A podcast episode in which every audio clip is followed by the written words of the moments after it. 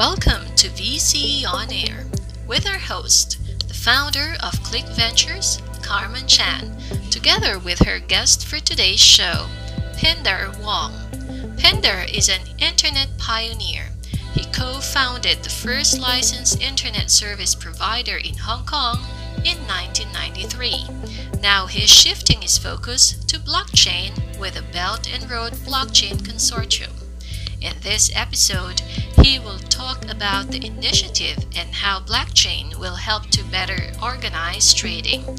Since one third of Belt and Road economies follow Muslim faith, the initial focus of this initiative has been on halal blockchain.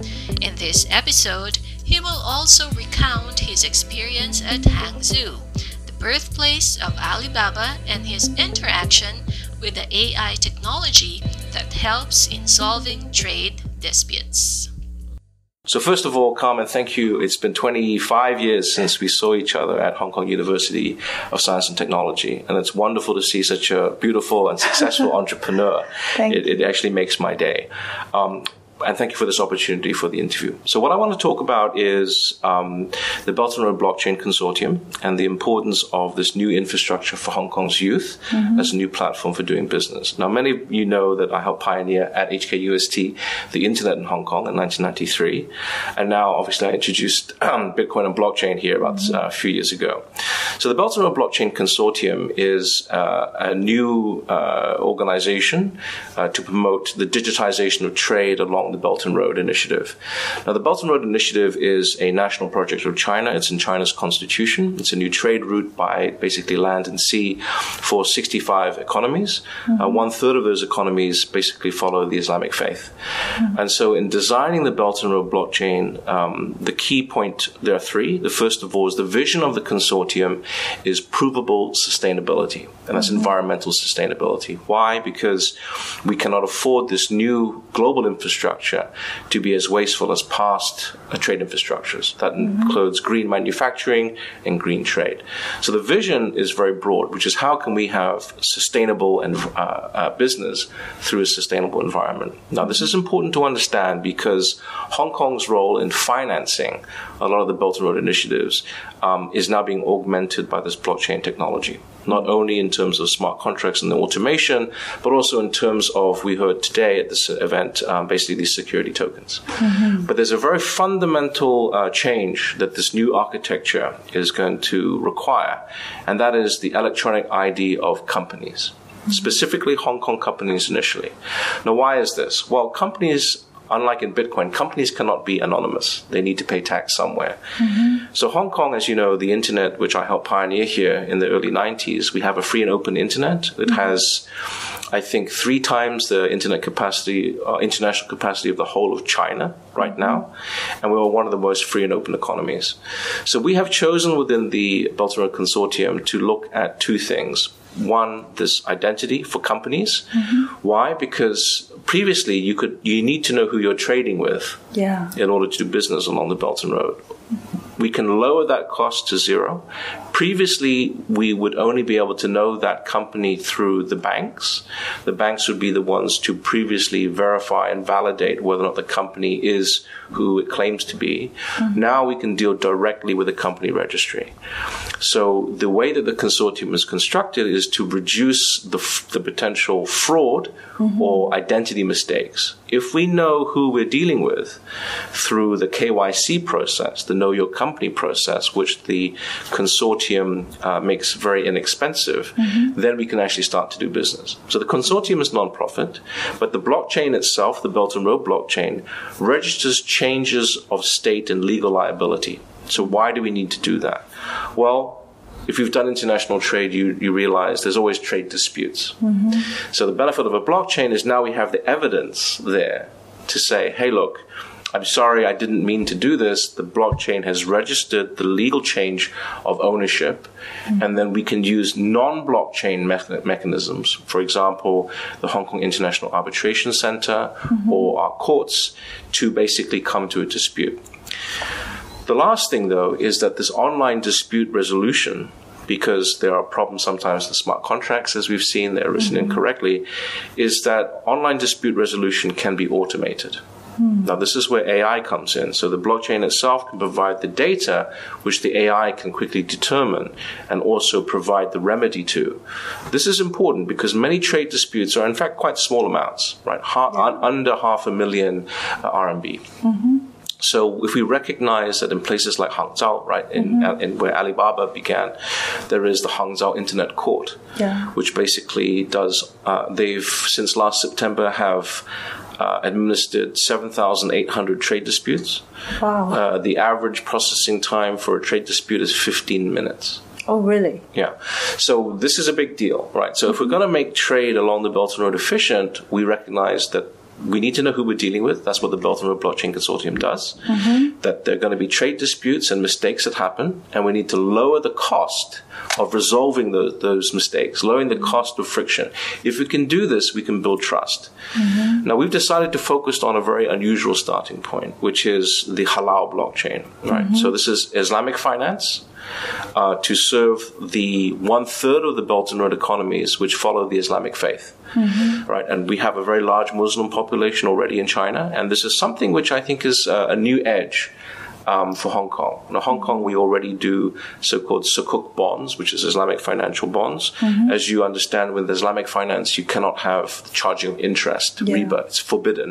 Yeah. And with a blockchain system, where you have a fixed number of tokens, you can't mm-hmm. have an interest system. Mm-hmm. So the long and short of it is there's a tremendous opportunity to build this grand soft infrastructure for the Belt and Road. But where's our starting point? The irony of the starting point is the Global Smart Container Alliance, mm-hmm. which was also released last year, which provides um, smart physical containers. Containers, 20 foot, 40 foot containers with all these sensors. They can tell whether or not the, the container is full or empty, whether or not it's been dropped. It can use the, uh, the Beidou satellite system to tell where it is. It can tell the temperature and all of that. So this is very important to understand that these smart containers with blockchain enabled smart locks will be the, the interesting point for the Greater Bay Area. All right, so Hong Kong is part of a much larger uh, region. We call it the Greater Bay Area. Mm-hmm. For the last few years, we have uh, pioneered, or at least the Hong Kong government's pioneered, the electronic lock, the e-lock, mm-hmm. which goes. We have the, one of the world's most efficient cargo airports, mm-hmm. and so the Hong Kong's customs authorities checks the air cargo, puts the e-lock on the physical container. Then the physical container gets shipped to Samzan, right, Shenzhen, mm-hmm. and every single where along the route it takes, how long it's taken, whether or not it's taken the right route, whether or not it's lingered too long, that's all broadcast to the Shenzhen customs authorities, mm-hmm. and they can decide, hey, look, this container took exactly the path that it, it was expected because of the e-lock, gives mm-hmm. all this data. I see. It can tell whether or not it wants to open that container again. So there are initiatives underway, and I've been in discussion with some of them to make those e-locks sort of blockchain aware. So they can write directly to, again, the Road blockchain, which I designed. The reason for this is that if we know exactly where our goods are, we can then provide the trade finance just in time. So this is again blockchain uh, infrastructure makes takes a friction out of a lot of the uh, the the old architecture in this new architecture, and so Hong Kong's role is both legal in terms of providing the rule of law with again. Uh, as I've said in the conference, uh, we need to have an electronic uh, company ID, an EID for companies, or e-business registration certificate, whatever we want to call it, so that we can check whether or not the company is we can verify and validate just like we um, we did with the with the octopus card right? We can Yeah. if we can validate and verify a company quickly right? Like doot, and you're done. Mm-hmm. Then we can have trade. But trade's going to have problems which is why focusing on trade dispute or online dispute trade resolution. Mm-hmm. First if we can produce an octopus f- uh, for companies mm-hmm. right then we will have done something. And that's why I'm very excited about the Belt and Road blockchain. I'm very excited about basically building smart container locks, which are blockchain aware, and starting from Hong Kong, leveraging what we're already doing in some done with the e-lock, and then building it out through the Greater Bay Area. If we can perfect that system, then we can deploy it along the Belt and Road, and I think that's going to be a very exciting time. Actually, I, I have a question related to uh, the part you just mentioned. Uh, the dispute process could be automated by AI. So Yes. How can that be done? Well, AIs are actually not smart, they're stupid, right? but they require accurate data. And so one of the problems here is um, where is the data real data or fake data, right? Because if the data is fake, then the AI is going to make a different uh, judgment.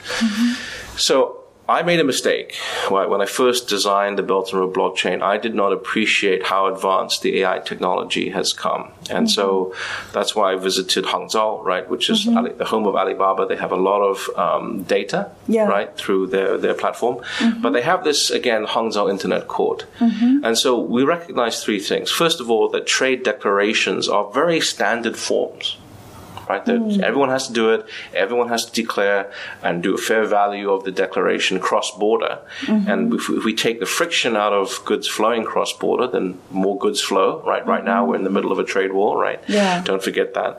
So the data can actually come from existing trade documentation. In Hong Kong, we have mm-hmm. TradeLink and other services that provide some of that. We've been talking mm-hmm. about a trade single window. But to really be accurate, we need lots and lots of trade data. And so this is the benefit for deploying the Belt and Road economy of the 65 mm-hmm. different economies. Because if we can have, again, a common standard by which we all submit our trade data for mm-hmm. the purposes of training an AI to say, okay, this container reached this point, you should have released the funds, you didn't release the funds. Was it the container really there or was it not there? Because if it is there, then you pay out, right? You compensate the person or not. And so this is why um, the role of dispute resolution, uh, in some sense, automated dispute resolution, AI based systems, is why I think the Belt and Road is interesting because Hangzhou already has this working. We don't. Okay, Hong Kong, uh, my mistake was to think that a lot of the trade disputes would be done through the Hong Kong International Arbitration Center or the Hong Kong courts. It's too slow.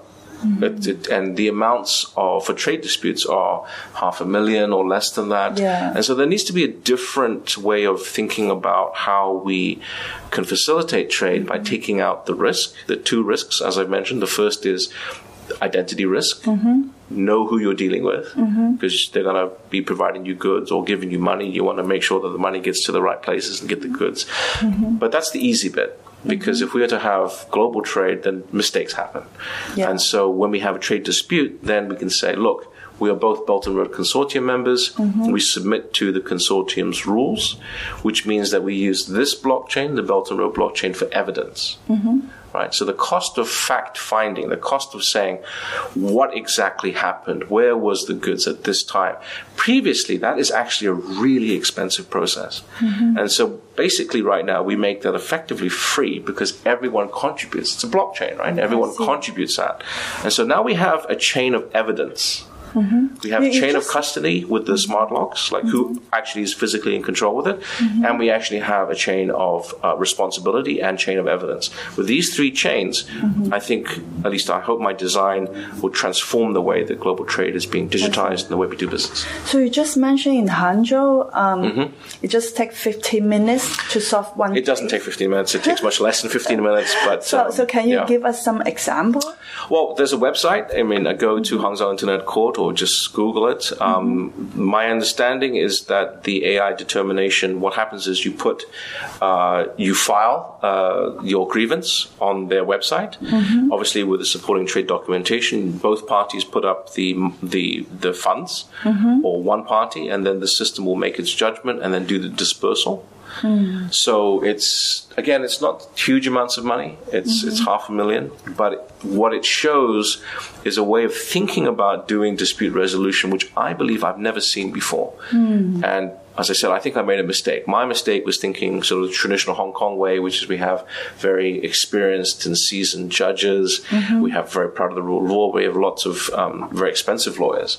But this is a different way. This is automating it. Mm-hmm. Now, the first time I saw that, it was like, oh my goodness, this is a monstrosity, mm-hmm. right? You know, how could you ever have a computer decide who is right or wrong? Yeah. But then I thought I may be wrong, mm-hmm. right? Because it's if we think if two of us who are in a dispute believe it's fair, mm-hmm.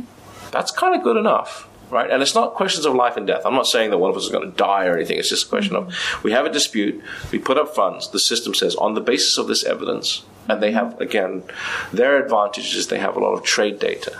But right now, it's only within China. So I think there's an opportunity to collaborate with the Hangzhou Internet Court. I think our Department of Justice can do things. I think our company registry can do things in terms of EID. But that's the vision I have. As I've shared in uh, the the conference that we've just come from, I think the implication of uh, STOs is that every company is now a public company, mm. and we need to treat every company as a public company, because and that's what we do very well at Hong Kong's very good at good governance, mm-hmm. right? We're we're very fair, mm-hmm. um, and we can export that. So that's why I think what Hong Kong's role, especially for our youth, is to build the soft infrastructure for the Belt and Road. So it's not ports, it's not the hard sort of hard infrastructure. Mm-hmm. It's all the logical stuff that needs to happen, which is identity, dispute resolution, intangible mm-hmm. property, etc. I see. Thank you very much. That's very interesting. Thank you, Carmen. Thank you it's good much. to see you again good after 25 years. and on the show goes. This has been vconair.com. Catch us again next time for another interesting episode and discussion. Thank you for listening. Have a good day.